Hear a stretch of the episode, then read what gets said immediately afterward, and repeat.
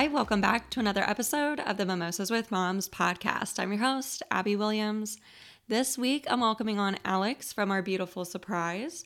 Alex is a mom of three boys, and she is so generous to be here and share with us her experience with infertility and loss. Alex shares her journey to motherhood, her experience with infertility and IVF, recurrent loss, and surrogacy. Alex normalizes the emotions and hardships of infertility and loss. She shares about pregnancy after loss and how it was a lot harder and different than she expected with so many conflicting emotions. I am always so appreciative of the women who share their experiences and are vulnerable to help others who are going through the same thing. So I just want to say a huge thank you to Alex again for joining. Um, I hope that you go give her a follow. You can find her over on Instagram at Our Beautiful Surprise. You can find her on Twitter, and you can find her on our website, ourbeautifulsurprise.com. I hope that you enjoy today's episode, and if you do, please be sure to leave a five star rating and review. Your support here on the podcast always means the world to me, and I so appreciate you being here. So let's get started. Cheers.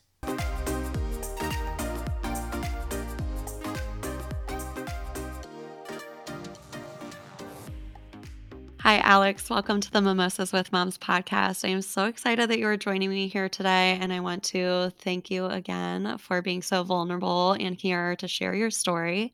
Um, but first, tell my listeners a little bit about yourself.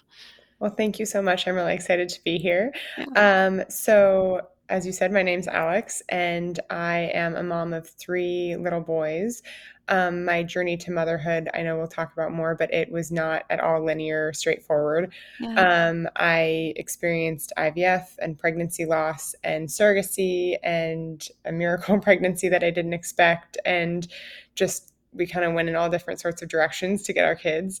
Um, but then since then, I've kind of sought out support a lot online and yeah. I've created my own page on Instagram, and that's kind of where I get support, give support. Um, and I talk about everything from my journey to motherhood to being a mom and everything that that entails, and just everything. So I'm a total open book, and I've always, I, I like just talking about everything and sharing.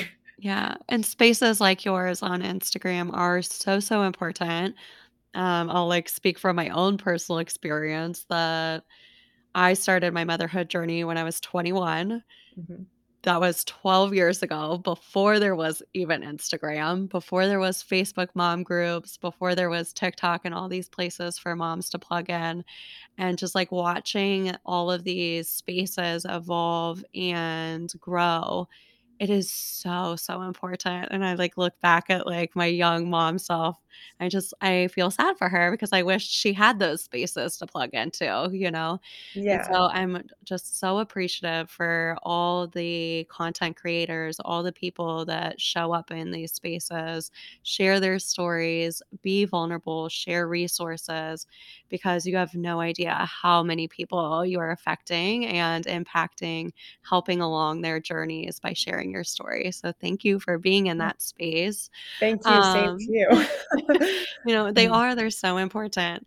Um, so yeah, Alex, share let's talk about your journey into motherhood. Yeah, so um I will do as condensed version as I can. Um, but yeah, I um, I started. We decided my husband and I are high school sweethearts. Um, yeah. We've been together since high school, and so now like almost 17 years which is just crazy like we're almost at half our lives together um, but we so when we had been together for about 10 years after we had been married for a few years mm-hmm. we decided at that point we were kind of ready to start trying to have children yeah. to be honest i think kind of like everyone else um, we did not really think we were going to have a lot of issues you always kind of go into it naively right. i think um, nobody i knew of really in my family had had a lot of issues especially our immediate family so i just kind of thought it might take a couple months. I didn't think it would take that long. Um, pretty soon, we figured out that that was not true. Um, after like six months or so, a little less, we found out that IVF was going to be really our main option for kids. I think mm-hmm. I felt kind of grateful that we found out quickly. Um, yeah. But that because a lot of people go through a lot more years before they find that out. Um, but so we did, so we were lucky we were able to just jump right into IVF. Um, I have to say we lived in a place where we had really good insurance, and we lived in Massachusetts at the time. Uh, Mhm. really good coverage. IVF was covered 100% for our first round, and that would have really impacted us if we hadn't had that coverage. So Yeah. we were able to just jump into it. Um, we got really, really lucky. We had our first son the first round. I got pregnant, and Yeah. we had him in January of 2017.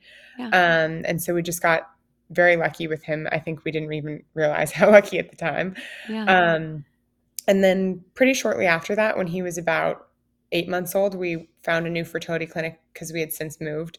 And we thought, okay, we're just going to jump into it because we know this can take a while. We know that we got lucky the first time. We don't know how long it's going to take. Um, we didn't really know how long it would really take. So we spent the next almost three years going through IVF cycles, having canceled cycles, having failed transfers, um, postponed cycles just because my lining was really thin. Just I was having a lot of issues. Mhm. Um, and then when I would get pregnant, we I would have like my first was an early pregnancy loss, and then the second one was it was still earlier, but like eight or nine weeks. Mhm. Um, but it was just all like I could either not get pregnant or I couldn't stay pregnant. And we went through years of this, and it's just at a certain point we were like, I cannot do this anymore. Yeah. And my fertility doctor suggested looking into surrogacy, which we were kind of surprised that we were at that point in our journey. Yeah. Um, but we took about six months to really think about it and tried one more cycle for me. And when that last cycle ended in a miscarriage, we were like, I just can't, I just could not deal with any more loss on my Yeah. end. I just couldn't, I couldn't keep doing it anymore. Yeah. And I think everybody has their own decisions on when that happens. But for me, that was really like I could not do it anymore. So we started the surrogacy process. Um, it can take a really long time to match with a surrogate, but we actually matched with ours in three weeks, which is incredibly Yeah. So we felt like it was really meant to be there because we matched so quickly with her. Um, and we started that journey. It ta- probably took about six months between when we met her and when we actually were able to do a transfer, just because of all the different things that are involved with surrogacy legal, physical, mental, all these things. Um, but her first cycle failed, which we couldn't believe just because we thought that I don't know, you just think things like that are guaranteed, which sounds so naive, but you just think it has to work Yeah, for you, even though you know it might not. Um, and then we had um, she did our second cycle, and it was literally the month that the pandemic started, and I had to beg our clinic to let her keep going with the cycle because they said that sh you know, she was a third party, like she, we could postpone hers. And I asked them if if I was the one getting pregnant, if they would be postponing my cycle, and they said no. So I said, well, That's not fair. right. So I said, Yeah. you wouldn't postpone it if I was the one getting pregnant, you shouldn't postpone it just because I can't get pregnant. Like that's not fair. Yeah. And so we weren't new patients. She wasn't a new patient. We'd already done a cycle there with her. So I kind of like was begging them, but they understood where I was coming from, thankfully, and allowed her to continue. And she got pregnant. And Mm. we're so glad that happened because Yeah. we had our second son. Um, and he was actually born on my birthday um, in 2020. So that was my 32nd birthday present was him. It was perfect.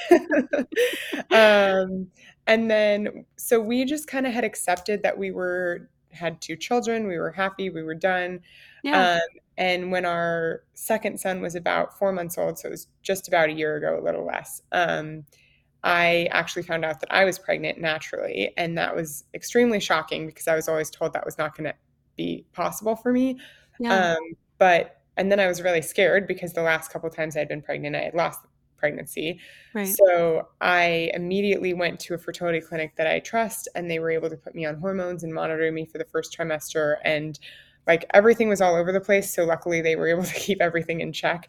Um, but we just had, I just had my third little boy in January. So I have three little boys, and I think that I never expected how we got here, but I'm also very, very grateful for them. And I honestly can't believe we have three of them. Like, I didn't think that we would have maybe more than one for a while. So I'm very grateful. Yeah. Yeah, and congratulations on your Thank you. newest baby. Um, so Alex, kind of like I'm gonna, I guess, like go back to each little pocket of your Yeah. story. Um, so like kind of going back to like IVF and you guys had only been trying for not very long, you Mhm. said. And then it was determined that IVF was the best route for you. Yeah. Were you going to doctors during that time? How did you figure out so f- quickly? Yeah, so I am not someone I tend to be someone that I don't like just sitting around and waiting for things to happen.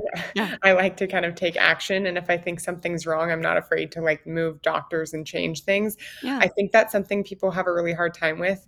I strongly always encourage people to move doctors if you don't feel like you're getting the right care because it's not just always you, like, they could be the Yeah. problem. Yeah. Um, and so I was going to my normal OB, and he just kept telling me after I stopped, I'd been on birth control for like 10 years, like so many of us were. Right. And I, I don't know, I was on it for way too long. And, but like, we didn't want to get pregnant for a long Right. time. Right. And so, and then when I was ready, I went off birth control, but then I just didn't have any cycle. And I honestly didn't know enough about my own body or how it worked, but I knew that that just couldn't be right. And so my doctor was like, Don't worry, you'll get pregnant. You're young, like, you know, all the things that people hate to hear. And Right. I was like, Yeah, I just feel like something's not right though. And he just like would not take me seriously. So I went to a new OB and she said, "Yeah, I think that maybe you should be getting a cycle." So she she um recommended that I see a, an endocrinologist for thyroid and then Yeah. I also just cuz she thought that was up a little bit um Yeah. or had a little off. And so basically she had me go to that doctor, she was seeing me and then she said, "Okay, just in case, make a doctor's appointment for the fertility clinic. They're hard to get into just in case. Hopefully you don't need it." So I I was going to her in like December. The first opening was like 2 months later for the fertility clinic. So I was like, I'll just take it and in the meantime we'll try other things. Mhm. Um but so I found out that I had a thyroid issue. Um so then we thought that would fix it. Um but then in February I still was not getting consistent cycles. I had had like one in between there, but it just wasn't consistent and I just wanted to know what else was going on. So then we went to the fertility clinic and this is where I think sometimes things just do work out a little bit in terms of timing. Like you get lucky because Yeah. even though I didn't feel lucky for going to a fertility clinic, Right. I was there and it was the second time in the last like seven months I'd gotten a period. And it was day three of my period. And he was like, and I only remember that because he's like, okay, we have all these tests we have to run on day three of your period. And I was like, that's actually today. Yeah. And he was like, oh, okay. I was like, please do the tests today. I was like, I do not know when I'm going to get another cycle. It might be months from now. I was like, please run the tests. And so I feel like that's where I got very lucky that like I just happened to be there on the right day of my cycle and I had no idea. Like we made that appointment months ago. Yeah. So um, he ran all the tests. He ran all the tests on my husband. He was able to actually do this thing called the HSG test, like where they it's a dye test where they test your fallopian tubes. Yeah. Um, because I happened to be on the right day for that. Um, and that's where they figured out that my left tube was completely blocked. They couldn't really figure out like it seemed like I might have been born with it or something because I had never had any issues. Mhm. Um, but they thought that was they couldn't see into it at all. And then he was worried that because of that, the right one was compromised. But even if it wasn't, he thought, okay, for you to get pregnant, you're going to have to get pregnant only when you ovulate on one side. And I also Yeah. wasn't ovulating. So he's like, that's not really going to happen. So that's why I think for him, he said, like, you could try IUI, the insemination, which a lot of people try first. Mhm. But he said it's not really better odds for you. It's pretty low just because if you're ovulating on the wrong side, we have to cancel the cycle and like all this stuff. And so that's why he recommended going to IVF. And I think because we had the coverage for it and because it's the odds just were he, he presented us with odds that were just significantly better like 2% versus like 60% chance it's like why are, of course we're going to say yes to the one that's like a 60% Yeah. chance so then that's kind of how we started IVF because it was just kind of a bunch of different doctors and then everything kind of lined up and we felt like that was immediately the right decision for us. Yeah, and it's amazing that you had coverage for IVF Yeah. because I just feel like so many mamas that I talk to, you know, it's like a huge financial burden, you Yeah. know, to start their families through Yeah, I mean, IVF, you know? it's it's incredibly expensive Yeah. and I feel like it was a combination between I think that the Massa Massachusetts is more advanced in terms of that, like where they are Mhm. with insurance, but also like we had coverage through my husband's school and so it was a really because he was in business school at the time and they had a really strong insurance pre- uh, plan and so I think it, like again we just kind of it got lucky that we had tried to that we found out everything when we were Yeah. there. I also strongly believe that the doctors that I was seeing there were more proactive to suggest IVF sooner because they knew we had coverage. Like, I think I don't know if this is true, but I feel like from my experience that doctors like in California and other places that don't have any coverage are much less likely to recommend things like that because they know how expensive it is, so they wanna recommend, like, lower cost options first. Yeah. And I feel like that's why sometimes people get in this cycle of, like, years and years of trying before they even go towards IVF. I know that people don't want to do that for all sorts of reasons, Right. but I think cost is a big part of it, and Yeah. so I think we got lucky that we were in a place that covered it because then also the doctors could recommend what they actually thought was d like, best for us, like, Mhm. cost aside, because we weren't paying for it, like, we had it out of our insurance. And what's crazy too is that, like, we did that first cycle, we got our embryos. I was very lucky, I was able to produce enough eggs and embryos. I know a lot of people have a lot of hard time with that. My issue was on the other end, like, getting pregnant and staying pregnant. Yeah. Um, but I was lucky that we got pregnant that time. But then the embryos that we created, um, after everything happened over the next couple years, the our first 2 s so our my son that was born in 2017 and my son that was born in 2020 Yeah. were, like, the top 2 embryos from our first cycle, which I just think is Yeah. crazy that that's how it ended up happening. Like, we used embryos from other things or other things ended up happening, but just that, like I think about that all the time, that they were, like, Yeah. conceived the same day kind of, but, like, not, and then born Right. almost 4 years apart, so it's just Right. Crazy. Yeah. So you were able to, I guess, like, transfer those embryos to the, because then you went to a different clinic. Right, so we moved across the country, Right. um, after well, we And you moved, took like, those embryos with you.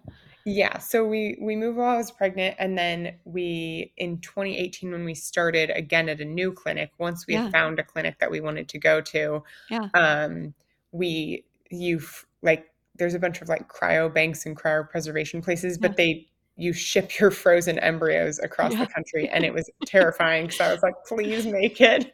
Um, but yeah, like, we because it's I think it's, like, in this It's little wild, cryo isn't it? yeah, it's, like, in this cryogenically frozen container, Yeah. and but, like, these that's the other thing, though, it's, like, it's really expensive to ship them Yeah. because of what I it bet. is. Yeah, Um, and and also you're gonna pay the money because you spent a lot getting and just physically, emotionally, financially to get those embryos, so you're gonna protect them. Yeah. But, like, it was very expensive to ship them across the country because someone has it's like a courier service. It's like someone's with them the whole time. Yeah, you don't wanna just, like, leave your embryos alone. And Right. so, yeah, but, like, it is amazing science, like, what they have in terms of that because they do have these containers that can keep them, like, cryogenically That's so frozen, like crazy. and and 'cause because then in, uh, 2019, we actually ended up switching clinics at one point because we just didn't have a good experience with our first new one, and then Mhm. we switched clinics, so I actually moved them again, but the second time I moved them, it was, like, 5 minutes apart from each other, and I like, I got to pick up this big thing with the embryos in it and then, like, bring it to my next clinic, and I was like, Yeah. "Oh, all my babies are in the car." Like, this so weird. It is so silly, Yeah, isn't it, it was though? very strange. It's, like, very wild. Yeah. Um, so I guess, like, to wrap up, like, your IVF journey, Mhm. um, what were some of the emotions that you were going through while going through IVF, and how how do you feel like we could better support the moms who are going through IVF? Yeah, I think that's a great question. I know, like, for me, even the first round of it, I felt kind of isolated, um, like, even bef like, even when it was my first time ever doing it because Mhm. I didn't know anybody else that was going through it, and, Yeah. like, I didn't have, like, the Instagram support, the that kind of support until, like, years later, Right. um, until I was, like, really deep into it. But the I think that I felt isolated. I felt like I couldn't talk about it because I wanted to be private, but I also wanted to talk about it, so it's kind of, like, confusing. Yeah. Um, I think in terms of support, I feel like if you know someone that's going through it, like, if they've shared that with you, I think that, you know, checking in with them, like, understanding that they might not always have the energy to tell you everything, they might not wanna share every single day. Some Yeah. days they wanna share, some days they might not wanna share. Um, but even just, like, checking in, I think the most common thing people like is a text message. Um, I've done polls about this, Yeah. and I just feel like not everyone wants to talk on the phone, not everyone wants to talk in person. Yeah. And I think that like texting is really important um, just because you can just check in with them, let them know you're there for them. And then if they want to respond, they can. Other things I know people really like are, you know, if things are taking a while and people are going through like really big cycles, like even just any cycle, like even just sending them like a gift card for food or like a Target gift card so they can treat themselves or Amazon Yeah. or whatever. I think people really that can mean a lot to people. Yeah. Um, and even just like also, I think that it really bothered me like if people didn't know for sure that I was going through it and they thought maybe something was happening, that people were like, "Oh, I think she's pregnant," or "I think this." It's like just maybe don't like talk about people like that because you really don't know what's going on with them. Yeah. And maybe if they stop drinking, they're not pregnant. They're just trying to get pregnant. Like Yeah. I don't know, stuff like that where Yeah. I think people if you're in an environment where you're used to like socializing with people, if they do something different all of a sudden people have all their eyes on them and maybe like they're not telling you for a reason. Um but I think that also you shouldn't expect that it's your business unless they want to share with you. Yeah. Um, and and yeah, just like being open to letting them share when they want to and not when they don't want to, and Yeah. um, just understanding that like if someone's going through IVF, it's not guaranteed, like a lot of people think it is, but just understanding that if someone's going through it, they there, there's a possibility they'll be pregnant. There's a possibility they won't. And so just kind of waiting for them to share their news and seek out support when they do, because I think that there can be all this pressure when people decide to share Mhm. and then they're afraid that like they're going to let everyone else down when they have bad news Yeah. or they're like pressured to tell more than they want to tell.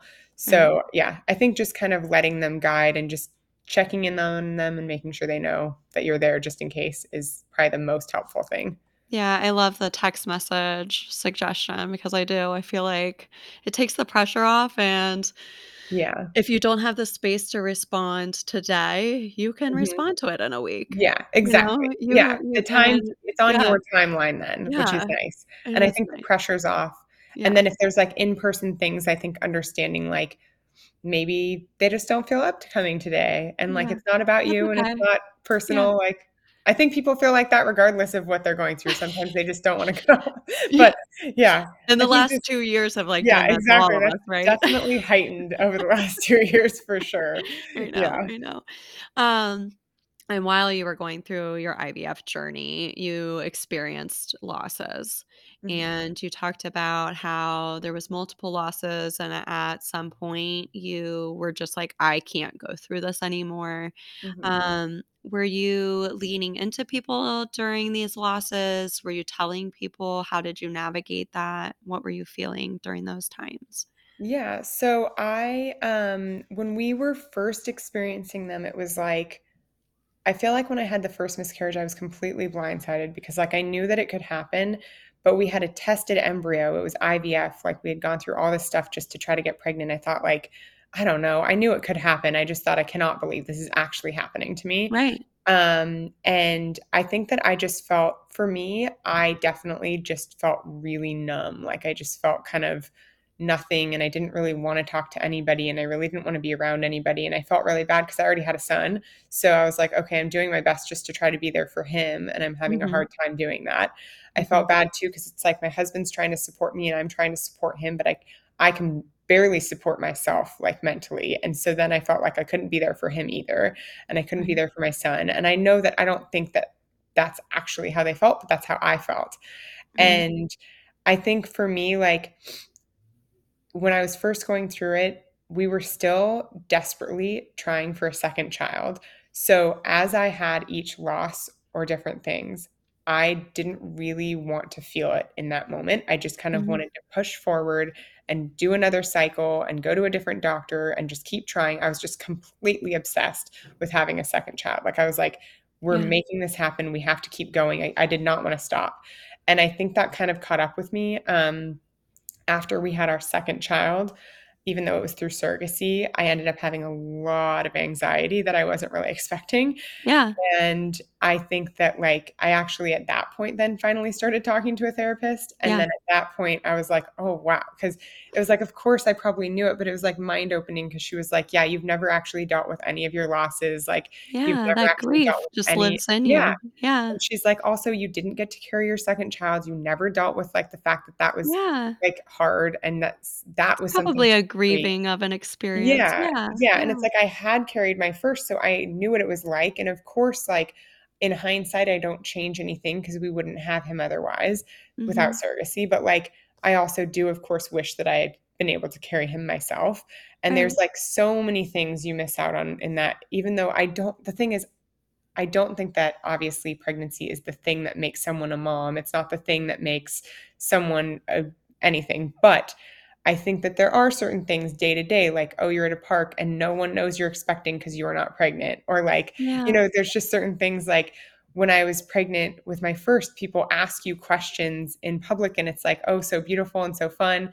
But then when you're expecting a child and you're not pregnant, it's like no, no one knows Nobody unless knows. I told them. And then I didn't always want to tell them because I didn't want to have like 30 questions about what is surrogacy and what it is like. And oh, she's so brave. And I can't, you know, all these things. And I'm like, okay.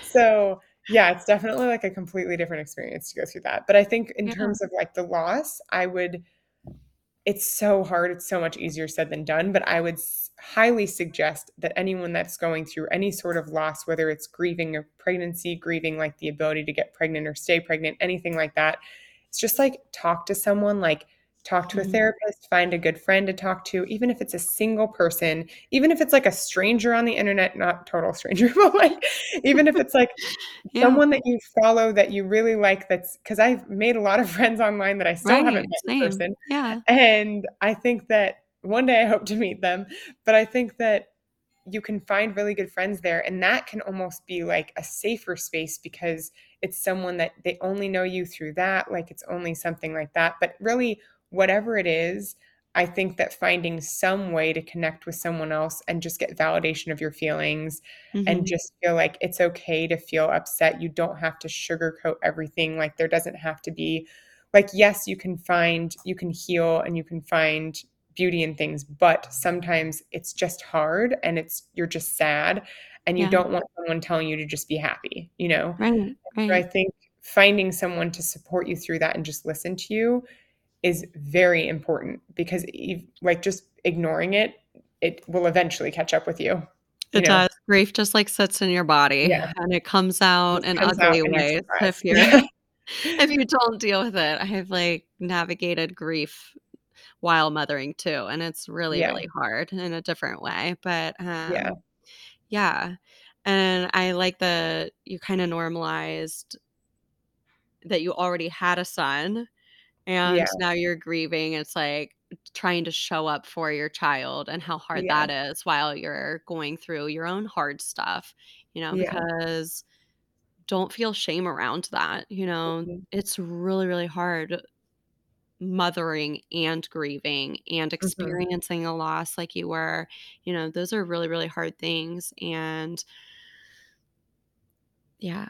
Yeah, I think also, like I think that everyone just has to figure out, like, if you are someone who is already a parent and whether you're dealing with secondary infertility or really honestly any sort of Mhm. loss, like, Yeah. if you're dealing with pregnancy loss or, like, loss of a family member or a Right. friend or anything, no matter how you're grieving or even Right. grieving something else, Right. I feel like or even, like, a relationship that you're grieving that you've not you know, that you're not with anymore.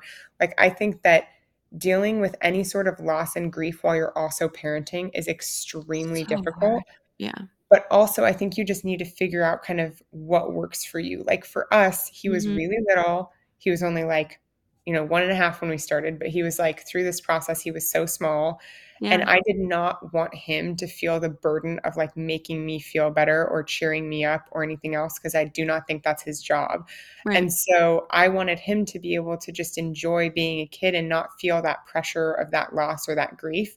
Yeah. And so, I really did not, like, explain to him what was going on because he was so little. I just did Right. not feel right. I didn't but I know some people, they do like including their child and everything, and and that's totally okay too. I think it's just, like, for me, we did what was best. Like my husband and I talked a lot. Like we did what was best for us and what we felt was right. Yeah. And I wouldn't do it differently than how I did it. Yeah. And but I also think that if that's not what feels comfortable for you, I think it's Yeah. just like such a personal decision of how to handle so that too. when Yeah. you're parenting and there's grief and loss. And I just think it's totally personal. Um, and it's all hard. And Yeah. so it's like no matter how you do it and how it works for your family, like I don't think you should second guess yourself. I think you should just figure out what works best for your family because it might be different, but it's just what works for you too. Yeah. So I also want to say, Alex, I admire you for once you kind of you went through multiple losses and you got to a place of I can't go through this anymore. I need to make a change and explore another option. Yeah. Because I think, you know, whether we're talking about, you know, this situation or any situation, you know, when something isn't working for you, making changes is so important and so hard to do. Yeah. So I'm sure that making that choice and getting to that place was really hard. Um, can you talk about kind of getting to that place and what it was like then going on the surrogacy journey? Um, you already kind of touched Yeah. on, you know, how different that was, right? But yeah. Yeah, I think, um, like you said, I think that a lot of people going through infertility, but really in a lot of different stages of life, I think you just reach a certain point where sometimes you just have to move forward and you just can't keep doing the same thing over and over again. Um, I think you know that in a different way, I believe. Mhm. Yeah. Um, and I think it's just, I know like personally for us, like we, like my husband and I both have like always been like strong communicators. Like it's always important to us to talk through things together and feel like we're on the same page, but also being supportive of each other. And so we uh, we very much talked to each other about what what we wanted to do. And I think at a certain point, like I so when we had when my doctor first suggested surrogacy, he said, "Okay, we ch- we can try with your body one more time. We're going to give it a little bit of a break. Like I had to take this medication for like 6 months, so he was like, "Okay, we're going to take a 6-month break," which by the way feels like eternity. An eternity when you're going Yeah, through bet. Yeah. But like Right. he's like, "We're going to take a 6-month break and then we're going to try one more time, but if it doesn't work or I don't feel comfortable doing the transfer, then I really highly suggest surrogacy." So that was kind of the first time we'd really considered it. So at Yeah. that point, just because of how both my husband and I both work, like that's when we kind of the research side of us set in, like we need to figure out like, you know, Who's going to be our surrogate? yeah, we're like, okay, we need to figure out like what agency we might want to work with. Like we wanted to be completely prepared. Like we had a six month break. So we're like, I want to do research during that time. I want to meet with agencies. I want to do all this stuff so that if it doesn't work, then Yeah. we have a plan, another plan. And Yeah. I think that if you're someone that's been going through infertility for a while and had any hiccups, or really also like obviously in different areas of life, I think that some people, when we're saying, okay, we're going to do another transfer, but we have to have another backup plan, that can sound kind of pessimistic to people. But for us, it was just realistic. Like we just knew that it might not work because it hasn't been working. Yeah. And we needed to have another plan right away so that we didn't have to spend more time thinking about the plan when we were also maybe grieving again. And so I think that's where, like, also it kind of gave me something to do. Like, I was so anxious about the waiting for another six months. I did not want to have a break. I did not want to wait six months. So I was like, okay, this is like a project. I'll figure out who our Yeah. surrogacy agency would be. And so then during that time, we met with like a, we talked with a few agencies, we got recommendations. Um, we did kind of our own research, we did all this stuff. And we ended up finding an agency that we felt comfortable with. We met with them. It's like even that part's kind of a long process. The first meeting you have with them is like two hours long. And I don't Mhm. know if that's like that for every agency, but they want to make sure you understand the whole process. But even then after that, I had so many more questions because it was all new. Um, and then you fill out this super long profile and then you do all these things. And then so when we when we had the last loss, we were all set up for the agency just in case. Um, but Yeah. to sign up with an agency, there's a, a down payment. So we were like, we're not going to sign up with them unless we know we're going to do it. Mhm. Um, and so we were kind of waiting to pull the plug on that and hoping we didn't have to. Um, but then when I had another miscarriage, this time it was what's called like a missed miscarriage. So they think everything's going well and then all of a sudden it's not. Yeah. And so that was like, again, blindsiding because I'd heard of it, but I didn't, you know, I hadn't experienced it.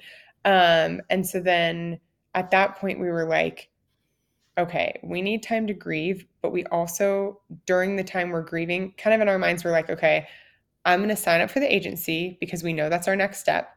right. Take a couple months or more to match, but we'll at least be signed up and on the list. And then in the meantime, we can kind of start to grieve and process. Like I was f- still physically recovering, like not even close to recovered physically, and then also emotionally, obviously. And so, but that's where like when we matched in three weeks, we were kind of like, ah, like I wasn't really ready yet. Um, like I was, but I was like, yeah. um, I was thought we'd had like a couple months to think Yeah. about it. Um, and we'd been thinking about it for like six months, but we're like, I think we have this is kind of faster than we expected it to go.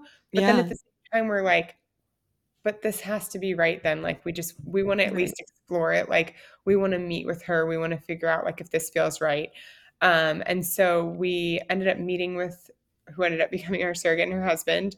And so that's nice. You're getting to know their family a little bit. Like that's another really long, like two hour meeting. We got to know them.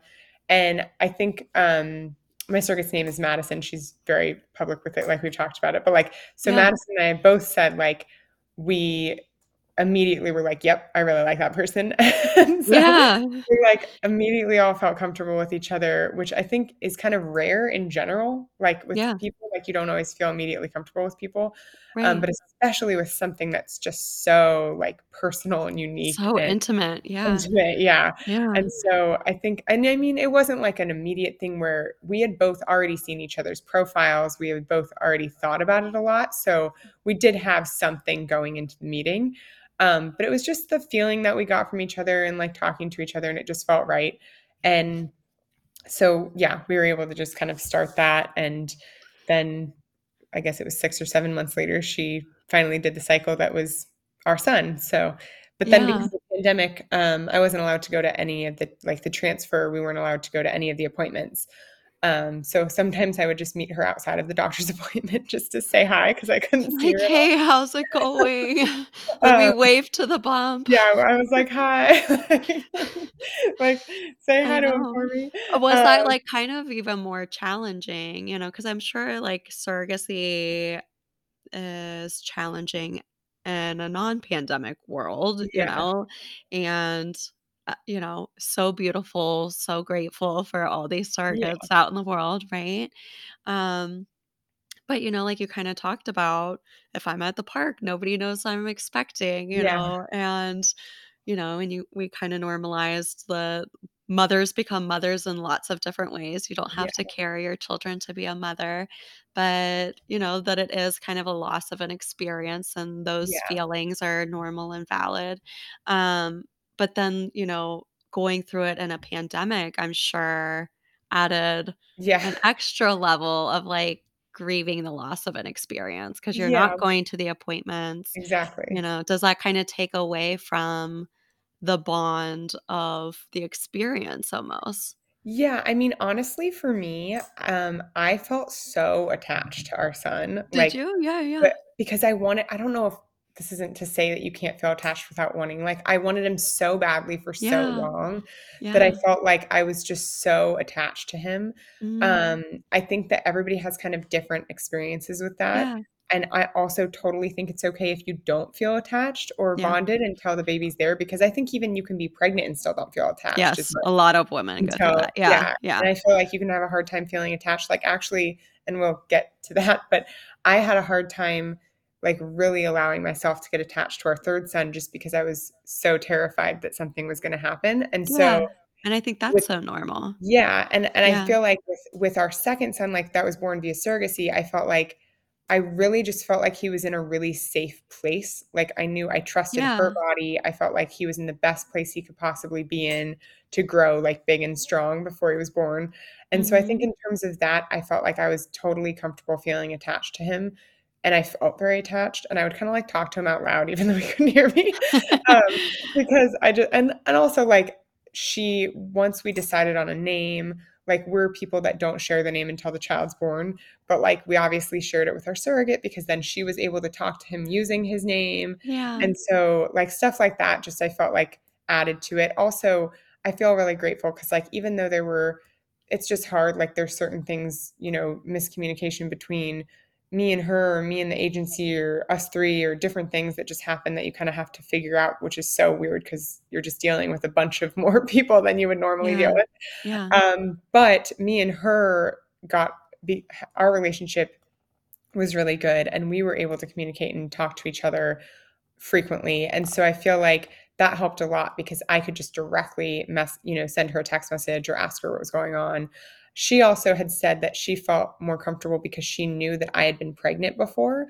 So Mhm. she knew like I could totally understand like if she couldn't respond because she was feeling really sick or like I didn't have these unrealistic expectations that she would eat like lettuce every day, you know, like I don't know. She's like, you know, I you, you I'm gonna eat a cheeseburger gonna be perfect, sometimes. right? That's okay, like I right? lived on peanut butter sandwiches with my first son like all the time. So I was Right. like, she I think she that level of kind of understanding was kind of unique also because not everybody has that when they go through surrogacy. Yeah. Um, but also it was just like for me, I think that I know people who go through it and they have to go through multiple surrogates or like they have multiple losses with even surrogacy. Like even surrogacy is not guaranteed. So I think for me, like the fact that she it happened within the second transfer and that even with the pandemic she was allowed to continue and that she was still pregnant i think that you just get into this mindset when you're going through it as like the intended parent which was me and my husband i think you get into this mindset where you're just like there are other things going on and you have other things to process maybe after the baby's born but Right. during it you're just like okay he's healthy he's finally on the way Yeah. she's doing well the doctors are doing well they're watching her it's like there's there's just like certain things you kind of have to focus on because Mhm. you just you like just want the baby in your arms. So you're like okay i'm just going to focus on everything to get him here so that we can take him home and then i'm not going to share him with anybody. So- Right.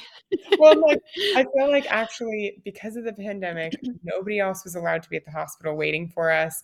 Like we didn't actually have anyone come to our house for a while and it was Mhm. actually kind of nice like i I like that too. I had a Yeah. 2020 baby. yeah, like I Yeah. was I mean, I know people like to be involved and I know Yeah. that they felt like they missed out on things, but selfishly, after waiting for him for so long and not even that, just after everything, like we just wanted him with us and we wanted like our family of four to be able to just spend time Just like together. little love bubble, And and yeah, we just so had our little bubble for a while. And like it. our older son was four when he was born. He was almost Yeah. four. And he was we had pulled him, he was not in school that year because of the pandemic. Yeah. And so we really just had each other for a while. And I Yeah. think that that was special and nice. And Yeah. I liked that it ended up being like that. Cause like when I had my first son, there were so many people around all the time. And I felt like it was extremely overwhelming. It so it is. kind It of like having an excuse not to have everybody over all the time. yeah But it's nice to have the help, but like Yeah. in smaller groups um, at. I first. so So agree. yeah, so agree. Well, yeah, you know, like, you're just recovering and you're bonding with this yeah, baby, and it's just a lot. You just feel like you have to be on when you have guests in yeah, your home, you know what I exactly. mean? And, Well, and I like, didn't really want anybody else to hold him sometimes in the you beginning. just Like I hang think out. especially because I hadn't been pregnant with him, like, when he was born, we wanted to hold him, like, we wanted to have him in our arms, and, like, we wanted our son to be able to, like, get the focus with like, our older son to be able to, like, bond with him more and just be, like, together, and so, like and also, we did absolutely did not wanna do anything that would put either of them at, like, a health risk, Mhm. especially for what we had gone through, but, like, it was still you know, no one was vaccinated at that point, like, there was still a height of things, and, like, we Yeah. just were not gonna take any risks, and we didn't feel bad about it either, so, Yeah. um, I know a lot of people have a hard time, like, saying no to that kind of stuff and feeling like they're letting people down. I am not a people pleaser by nature, so I don't feel bad It's good, it. Alex. But That's a good quality. I mean, I like other people to be happy. I just Yeah. don't feel like it's always necessarily at my expense or my family's expense, Yeah, no, know, it should be like that, you know? Yeah. Like, you're the mom, and this Yeah. is your turn to do Yeah. what's best for your family, right? Yeah. Um, were you able to be at the birth since it was during the pandemic? Yeah. Yeah, so luckily, um, so we weren't able to be at any of the appointments, um, Right. but luckily it was like a hospital that had experienced surrogacy pregnancies Yeah. and stuff before, so they were a little more familiar with it. So they were super wonderful, like, we talked to a nurse that was there. It also helps my brother-in-law's pediatrician, and he rounds at that hospital, so, like, he knew who to put us in touch with too, Yeah. um, and they knew him, and because he's my on my husband's side, like, same last name, so Yeah. they saw our last name and they're like, "Oh," so I think that helped. But in general, they were just, like, surrogacy friendly, and so they so so nice. so I was in the room with my surrogate well, she was so she was induced, um, just 'cause she had been before, and honestly, that made it a lot more calm because then we were able to just show up to the hospital, and we knew it was gonna happen and all that. And so she was induced, um, her husband was in the room with us, and I was in the room, and so the 3 of us were in the room the whole t the whole day, and then my husband, they were they allowed him to be in the waiting room, which nobody had used the waiting room in a while, but, Yeah. um, so that when and 1, I think for him, like, he wanted to be he didn't wanna make her feel uncomfortable because you're very, like, exposed physically during birth, and Mhm. so I think he didn't wanna make her feel uncomfortable with all the checks and all the different things that he was in the room, but also they just didn't allow more than 2 people in the room with her for the whole day. Um, but so I was in the room with her, and it was nice just because I got to hear, like, full-time like, real-time checkups on how things were going, and I was able to, like, text my husband and keep him in the loop. Yeah. And then when it got close to the birth and she was like the doctor was coming over, then they had my husband come into the room so that we would be able to, like, actually witness the birth together and hold him for the first time right away. But, like, Yeah. these are all things that we had talked about before, like, "Where do you want us to stand?" Like, "We're gonna stand kind of behind you so that you don't feel exposed, so that you feel, like, comfortable." And, like, you know, just all this stuff is things that, like, you don't really think about unless you're going through something like that, but we just wanted her to feel comfortable. And so Yeah. then and we had decided they asked us they moved us into our own room shortly after he was born, which was really nice because it gave her a chance to start to recover, us a chance to bond on our own. Um, but then they ask us, like, "Do you wanna be moved to that room, like, the second that he's born? Do you wanna just go right away?" And we said, "No, like, she's just giving birth to him. We're in this together, um, Yeah. we want her to be able to see him for a little bit right after he's born too. We want" like, she wanted to hold him, um, which obviously we were, like, comfortable with, but she was also understanding that we wanted to hold him first because he's our son. And Yeah. so I think that there was just, like, this very large amount of mutual respect in terms of, like, understanding what we all wanted. Yeah. And Do you and then think it's like this in most surrogacy journeys? What? Do you Do you think think it's like like that? And the this? thing is, like, I don't That you guys are, like, so, I like, have in it together and respectful. I have no idea. Like, I Yeah. feel like no, I feel like from when we, because we also saw profiles of a few other surrogates, like, before we met with ours, Mhm. and there are surrogates and intended parents that do prefer it to be not so like, they don't want a relationship together.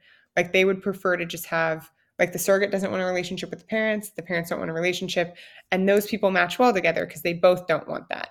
But, like, for us, we both did want that, and so I think that's something, like, that the agency definitely flags for people because they want you to make sure, like, you're on the same page with this. Yeah. Because, like, if we had matched with someone that didn't want a relationship, it would have been a lot harder during the pandemic because I don't know how I would have communicated with them.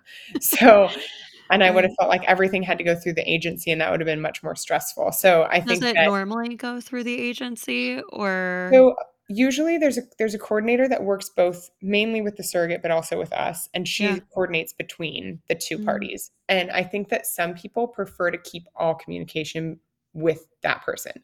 Like, I think not everybody is texting their surrogate every day. Yeah. But for us, like, that worked. And there were even things like the agency would say, "Oh, did you schedule, like, your weekly call check-in with her?" And I was like, "I mean, I don't really need a weekly call check-in, we talk all the time." But, like, I don't think everybody was like that. And Yeah. so I think that they encourage, you know, a weekly or biweekly call because Yeah. not everybody talks to them each other regularly, you know? Right. Whereas we were texting on a very regular basis, but we also both were the type of people that preferred to text versus call with all the check-ins. Yeah. Because she's like, I have two other kids. I ha- like I have a son, Yeah. and she Life also is busy. um, and her husband's in the Marines, and he was actually deployed the entire time she was pregnant with our son. So she was totally like, you know, at home Super mom two over girls, there. was Like, what in the you do what you need to do. yeah. Um, and so she had so much going on personally that, you know, we just wanted to make sure that she was as comfortable and felt like supported and stuff throughout it. But I, I think that I don't really know how it goes for everybody. I think that for us, it ended up going like as smoothly as it could have, like with the pandemic going on and everything. yeah. Um, but then it was like once he was born, and after we spent that time with them, like an hour or so, we did leave the room. And I think that that even was something that I'm really grateful for because I don't think all hospitals can accommodate that. I think sometimes Yeah. you have to stay in the same room the whole night or the whole day. And that's kind of hard because like yes, you want to have something with them, but you're also ready to like have your own family and move on and and for her she was ready to go back to her family and move on. Yeah. So and Yeah. she actually left that same day, which I was like I guess that's true because they keep you for the baby. They want to monitor the baby. So she Right. was like perfectly healthy and ready to go home and she's like please don't make me stay It's the like a night. I just it's like a drive-through. Yeah, she, yeah, she's like like, drive in, birth the like, baby, "Can drive on out. please, like, have the baby and go home because I wanna see my own kids?" Yeah. Um, and I got that, like, she just she said, like, she was so grateful she could do it, and, like, Yeah. she said that watching us walk away just made her incredibly happy. She's actually doing another journey now because she Yeah. Do you keep in contact with her? Like, Yeah, yeah, so I, like? Yeah. yeah, so we like, um, she recently moved, so I'm not I don't know when I'm gonna be able to actually see her in person, but, like, Yeah. she, um yeah, like, we've kept in contact, we text pretty regularly and just kinda check in with each other, Yeah. um, and now it's, like, fun hearing about, like, how her second journey's going and, like, um, just different things, you know? Yeah. And so, um and I don't think that's common. like, I don't know if that's the case for everybody, I don't know if everybody wants Probably not. relationship. Yeah, but I think also, like, for us, we also kind of have the respect of, like, we wanna be able to have a relationship, but she's not like, "Oh, I need to be able to see him." Like, you know, she's met Yeah. him once since he was born, and she totally respects that, and, like, Mhm. she also is leaving it up to us, like, when we explain it to him or, like, all of that because he's so little, like, it's hard to like, we're he couldn't possibly understand now, um, but, like, I like, he'll eventually know that, like, we someone else helped us, you know, bring him into the world, Yeah. but I also think that a lot of people are worried about those types of conversations, and for me, I think, like, it's only it's positive, like, It's he so wouldn't be here without her. Yeah. Yeah. We wanted him so badly that we had to have someone else help us in a way that's very intimate, Yeah. and we wouldn't have had him without her, so I think all of that's, like and he's also, you know, still our he's still our child, he's still Yeah. 100% related to his brother, like, and I I don't think that always matters, like, people can have families in totally different ways, Yeah. but for our personal family, like, they were our embryos, they were our Yeah. genetic kids, you know, they are our genetic Yeah. kids, so I think that it's just depending on your situation, the conversations are different, um, but I think, you know, we've just had a good relationship, and I think that we both respect each other's families, though, and we're not, like she's not, like, pushing anything on me or whatever, so, Yeah. uh, yeah, so then that's Yeah. kinda how that that wrapped up with them. And we went home, and it was still the pandemic, so nobody saw each other. Yeah. Right? Yeah. And then you go home and you have this little baby, and then you have a miracle baby. Yeah, yeah, I mean, it was And unbelievable, so, we were like, this situation I hear so often, and in my personal life, like, I have 2 friends that this happened to. Really? Went through, like, IVF, could not get pregnant, um, you know, finally had children through IVF, and then shortly after Yeah. The thing is, I think it's really crazy, like, ever since it happened to me, you know, there's so many people that are like, "Oh my god, I hear these stories happening," Yeah. and to be honest, like, I heard the stories, but I had never actually personally met anybody that it actually happened to, you just always Right. hear the stories, Right. um, and I just feel incredibly lucky, like, I I just can't believe it happened, like, Yeah. I I I told my husband that out of any way that we had a baby, like, this is always going to be the one that is the most surprising to me. You're just like, that we had a baby the old fashioned way and that it happened and that it's like, what? How did that happen? But um, I do also just have to say that like I feel like a lot of people since we since I got pregnant with our last son, with our third son, um, I think a lot of people would say to me like, "Oh, I hear these stories all the time now," or Mhm. like, "Oh, you just relaxed," and that like the relaxing thing, I'm like, that's not why That's I got really that's not helpful either.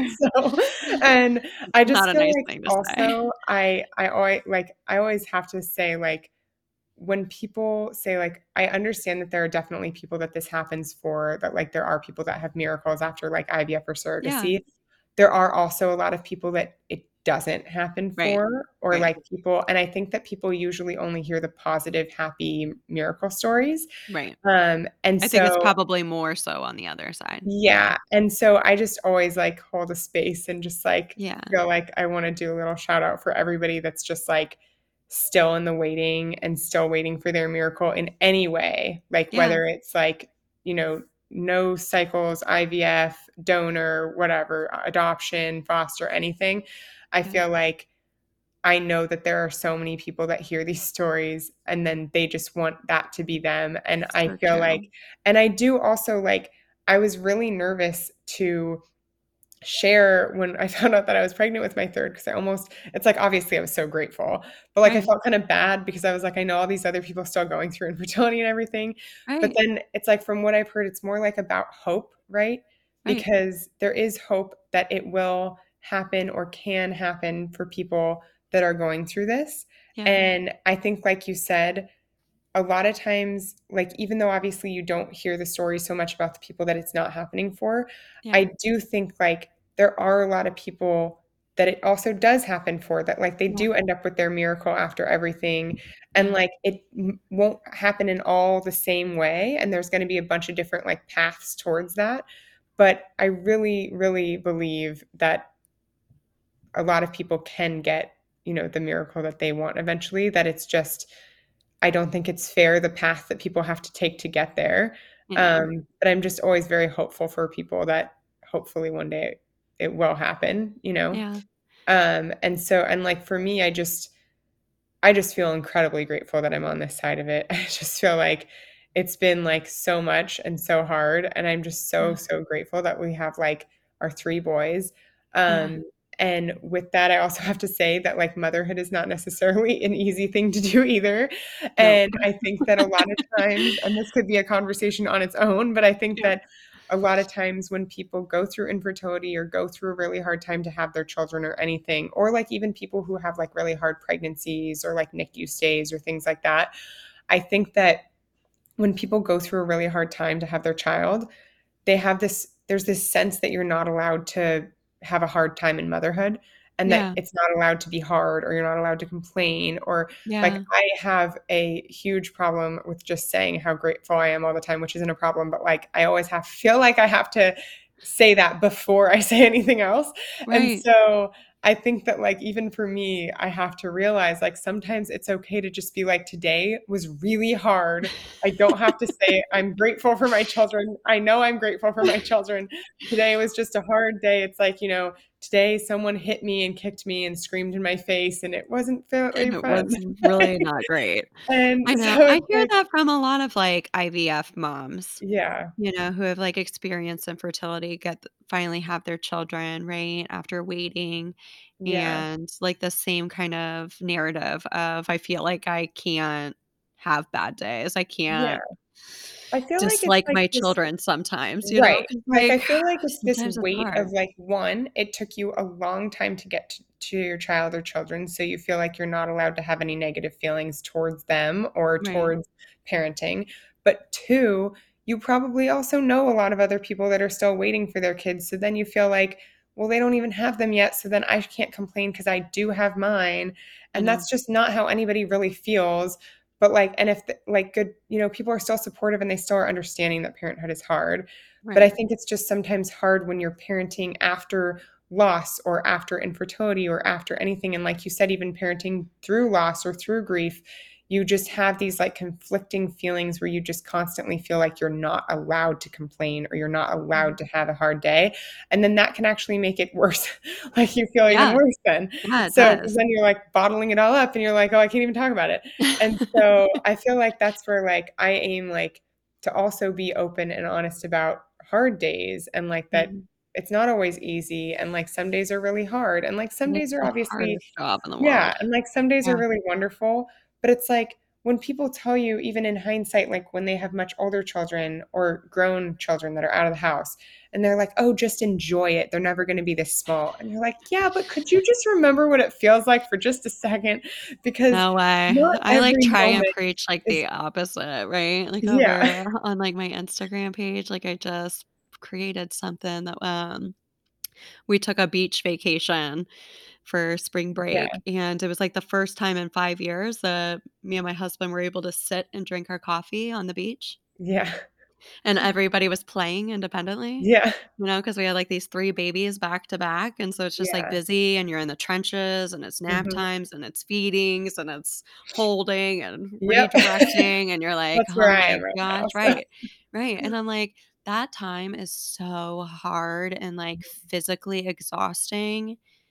There is a light on the other side, yeah, like, you do come out and, like, being able to just, like, sit on the beach and watch all of them playing and drinking our coffee, and mhm, we're like, "We're here." Yeah, the light, right? Like, yeah. it's getting a little bit easier, I and actually did and, like, those that. little yeah, and, like, those little years are so precious, and, like, I, Yeah, uh I'm grieving, like, the closing of that chapter because I love the baby phase and, like, that we're not gonna bring home any more new babies. yeah, babies, you know, but, like, I think that there's space for both yeah. to be, I like, so grateful that you're out of it Yeah.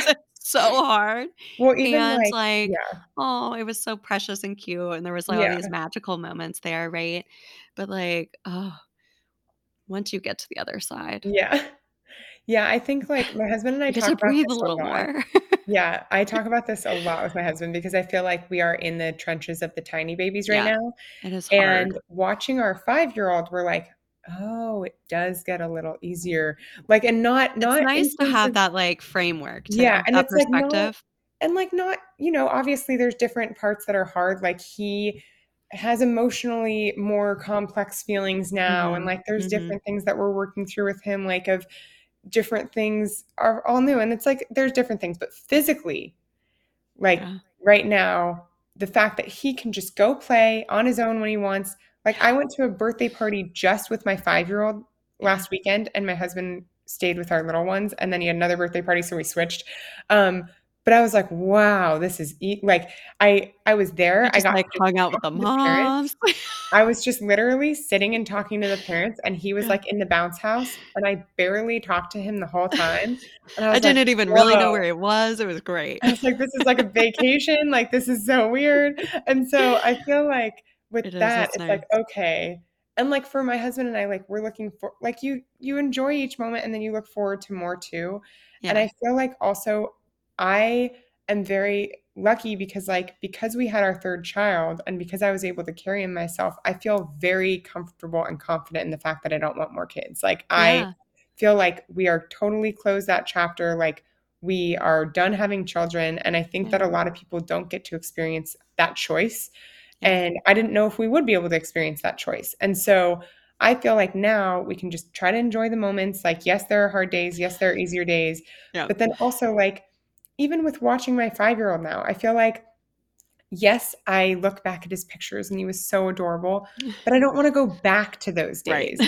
Like, I'm enjoying these days now, and I feel like also just trying to enjoy where they are right now is yeah, just kinda nice too, so because then we're like, "Okay, there's even more to look forward to." Like, we like to travel. Before we had kids, we used to travel a lot, and we're like, "I would love to be able to take them other places." Can't right now, but, Yeah, like, when all of them in a couple years, like, start to get older yeah, um, we're actually taking our first trip in a little bit to, um, Hawaii with my family, yeah. um, but we're flying as a family of 5 by ourselves, like, we're meeting my family there, and my You will husband's like survive it. My husband's like, "I'm so anxious about this." And I was like, "It's It's okay, I have my temporary. lists. I'm It's making" temporary.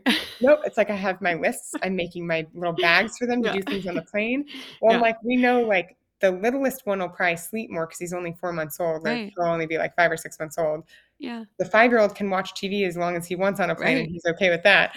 Right. And then it's more like the middle one, like, that 18 month is, like, very That's a hard hard on the travel. hard. Yeah. Um, but it's like, you know, right now, we're limiting stuff like that just because it's harder to do, but we're still Yeah. doing some of it. But then it's like, you know, I feel like we're just trying to enjoy the moment, but then we also know that there's different things to come.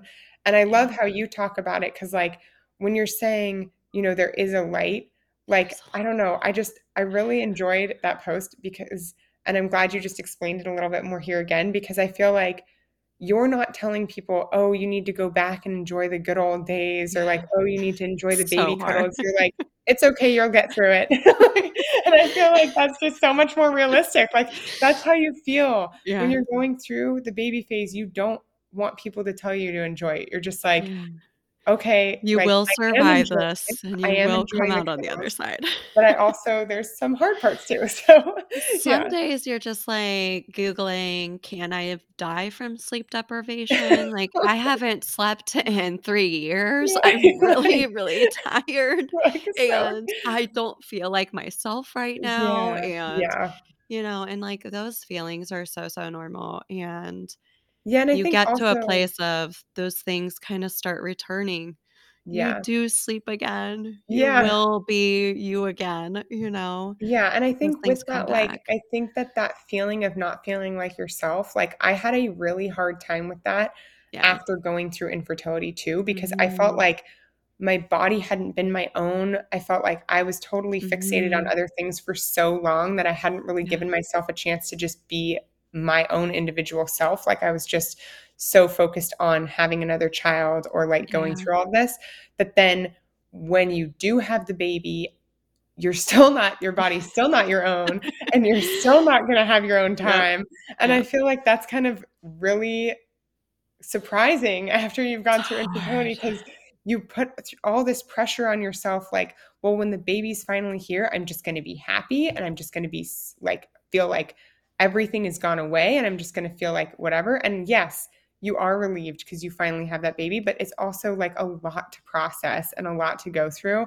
And I feel like And people you still like have this new baby, and it's really Yeah, hard. yeah, and, like and I mean, for me, like, I have I'm still dealing with, like, physical issues of giving birth again, and, like, Yeah. my body still isn't my own, and it's driving me completely crazy because I would just like to feel like myself.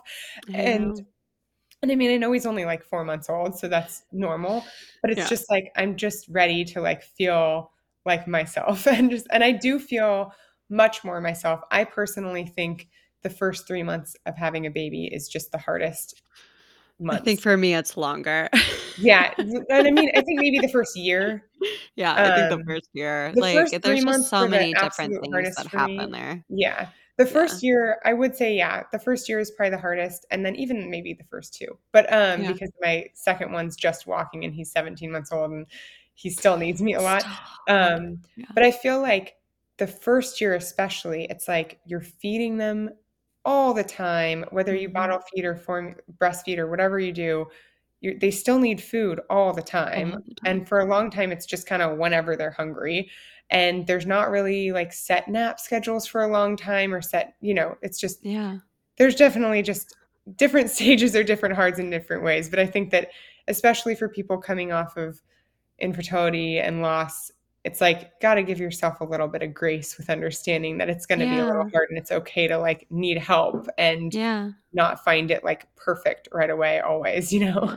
We just gotta be gentle with the Yeah. mommy, you know? Just be Yeah. gentle with you. Alex, thank you so much for sharing your story with me today and being so vulnerable. Um just, like, Yeah. so much of your journey is so connecting, and I'm sure there are lots of mamas that are gonna be listening that will find peace and comfort in your words. But you share more of your journey over on your social media and your Mhm. blog. Tell my listeners where you they can find you.